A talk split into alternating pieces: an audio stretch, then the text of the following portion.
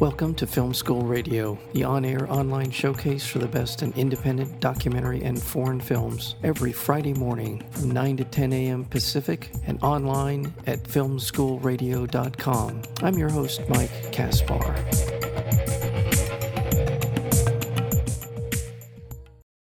A father tries to stay connected to his unconscious daughter through music. He plays a wind up music box and hopes she can hear it while fighting with his own emotions to stay strong. Meanwhile, his daughter follows the melody in her dreams and looks for a way back. The film is called Wind Up, and we're joined today by the director and editor and writer, uh, all kinds of different roles here. Um, Yibing Jiang, as mm-hmm. well as the animation director, Jason Keane. To both of you, welcome to Film School Radio. Thank you for having us. Yeah. Uh, well, I'll ask you, uh, where did the where did the story idea come from? What inspired this? It's inspired by my own personal experiences uh, because I was often sick when I was a kid. So my memory of those days kind of foggy. But on the other hand, from my parents' perspective, the events was way more serious. Uh, they told me they spent countless night taking care of me, fighting their own emotions. Mm. I didn't know why they were so worried when I was a kid. But as I got older, I start to empathize more and more with my parents since I have moved to the US, I'm far away from my home. It makes me the one who always worry about them, especially recently since Wuhan is actually my hometown. Um, yeah. Quickly after the news of the whole city shut down, which never happened before, I got word that my uncle had to stop his cancer treatment because the overwhelming number of COVID patients and both of my cousins still need to work in the hospital where a lot of coworkers already got infected. I video chat with them as often as we could, but once the camera turned off, all the horrible thoughts would rush back in. And that was the time we were crunching for this film. I remember we were animating the hospital sequence when the father character feels hopeless and sits on the floor. At that moment, I could totally sympathize with his pain. Mm. I guess this is a good example of uh, life imitates art, especially now, a time when the people around the world are isolating and craving for connections. And some of us preoccupied with the health and the well-being of loved ones. I think the story of Wind Up is very relevant. Yeah, absolutely. And especially the part, as you described it, connections with others. Uh, mm-hmm. we find ourselves increasingly isolated uh, and increasingly uh, finding it more difficult to kind of keep that balance in our life, to keep our own mental health as well as our physical health uh, as healthy as we can. Jason, I wanted to ask you when you were in your collaboration with Yibing on this, what was, how did you decide on the style that you used, the sort of the animation style that you you're using in the film? Yeah, so it, we had to be very kind of careful and, and kind of ride this fine line between um, cartoony and realistic because there's like that spectrum. We couldn't have it be too exaggerated and cartoony um, because we needed to hold the emotional weight of the story or we didn't want it to be too realistic because i feel like you know that kind of mocap look muddles with too many details and you want to keep it enough appeal to kiki as you see her running across and what reminded me was the, my uncle glenn keane who's a famous disney animator. When i was in school uh, doing life drawing he wrote uh, on a piece of paper, Italian word, uh, sprezzatura, which is art that hides art, and told me subtlety is key. Mm. And that kind of rang in my head as and tr- thinking about how we should approach the animation. Both of you come from this background working on high-end projects. You uh, working with your with your family members on some of the most uh, remarkable animated features of you know ever uh, and also being you as well working on such films as Cars, and you have a number of these sort of high end. Cars two. Okay. Not the first one. Not the first. Oh, oh darn. I mean, yeah, that, that that second one was a piece of junk. Yeah, that who cares? and then also you worked on Monsters University, Re, uh, Wreck It Ralph. Finding this the style to use to be able to evoke what you were hoping in the story. And one of the things uh, which is it looks beautiful and in I think you really were very successful in that regard.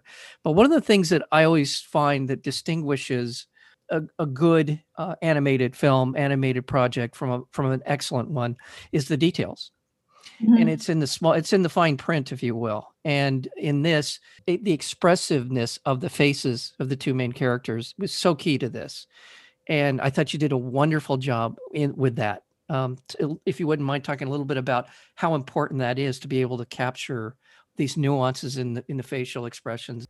Well, I think it's very important. I, I mean, Yibing iterated to me how important like th- that is to capture that. I mean, because again, we just need we wanted to make sure that people felt those emotions and people read those little details micro expressions in the face uh, the animators were wonderful on the team and, and we worked together on that we drew a lot of inspiration from like say uh, kiki who uh, who was pretty much Yibing, you know, you know, talk with Yibing, she has this energy and a spark of life. And uh and Kiki loves art and music and um and playfulness as you see her slide down and do hopscotch. So uh, that was a great kind of an emotional punch and contrast when you see her in the hospital. So it kind of worked well with that. And then with the father i my wife became pregnant and i was able to reflect on being a first time dad and all those helped and, bringing a piece of ourselves into the animation allowed to those little details to shine i would say and and in connection to that i know that one of the distinguishing characteristics of human beings is our ability to be able to discern uh, facial expressions. And it, it's one of the things that really makes us human. And so, being to your to your point, and uh, to your uh, to the to the success of this film, it's it's those nuances, and it's also more than just the facial expressions; it's the body language as well uh, for the father when he's going through what he's going through, watching his daughter it, lying in that hospital room. It, to that point, in your conversations with your parents about the time when you were ill, mm. what were you seeing in your father and mother's reaction in terms of their body language as they talked to you about it? Does that uh, influence you? They were pretty calm. like they try to say like, "Oh, is, things are not as bad as people talking about." Like they're they're pretty optimistic, but I I'm pretty scared because the news is the lockdown back there is quite different than here. Here, lockdown, everyone still go out. yeah.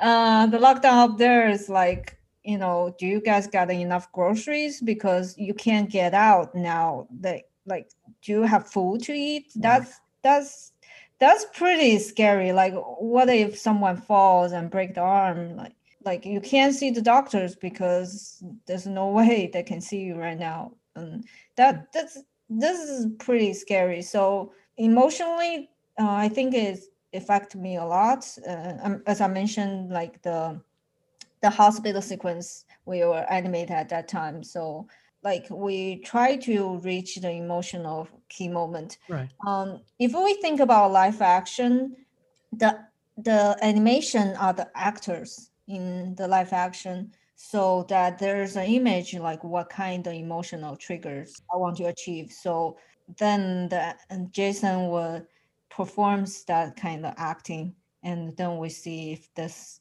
is the trigger, emotional trigger we want to achieve or not. One of the biggest kind of like um, assets for us was being able to uh, use the, the real time engine with Unity. Uh, mm-hmm. And then Yibing can explain further, but for an animator, we were able to see kind of this re- final render instantaneously, and um, which really helped the performance. And we wow, to- that's well, this is a new technology apparently. Because you can like in live action, they probably already have the like sets being built and the light being lit, and then in the environment, you kind of can tell the mood of the the movie should be, so you can perform like according to that. But in traditional animation you know, all the animator sees are the bachelor render in the Maya. So it's like they have to be a lot of more communication mm-hmm. about what's the feeling and what's the tone of it. For us, it's it's kind of easy like cheating because we already able to achieve that Yeah. so so sometimes even i forgot to mention a lot of things they figured out themselves Well, uh, it it's it's all of that, and um, I know we just have a minute before we have to uh, part company here. But what I really like about it is at the end of, and I'm not trying not to give anything away, but the fact that it's about this wind-up toy that is sort of animating the the ho- hospital room where where she's lying, Kiki is is lying there. But it is the human factor at the end of the day. It's the connection, and I don't want to say too much more than that. That actually it brings the greatest results and i think that's a terrific sort of lesson to take away from from the film is that is that human connection is what is ultimately the most important. Well thank you. Thank you for your work and congratulations and i know this is the kind of award season and everybody's hoping for that you know the short listing and all of that stuff for the academy and i wish you all the best on that on that Thank you so much. adventure. And i want to remind our listeners that we've been speaking with the director, writer, editor, uh, shade, shadier. What is it? Uh, and what do you? Shading artists, which Shading is artist. materials. so. There's some new terminology here. Uh, that would be Yibing Jiang, as well as the animation director, who comes from his own amazing line of uh, of uh, artists and animators himself, and that would be Jason Keane. Thank you so very much for being here on Film School Thank Radio. you. Thank you.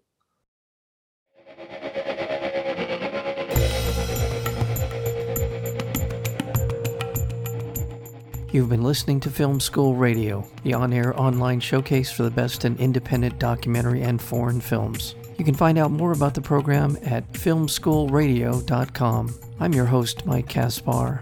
Thank you for tuning in, and we'll see you next week with another edition of Film School Radio.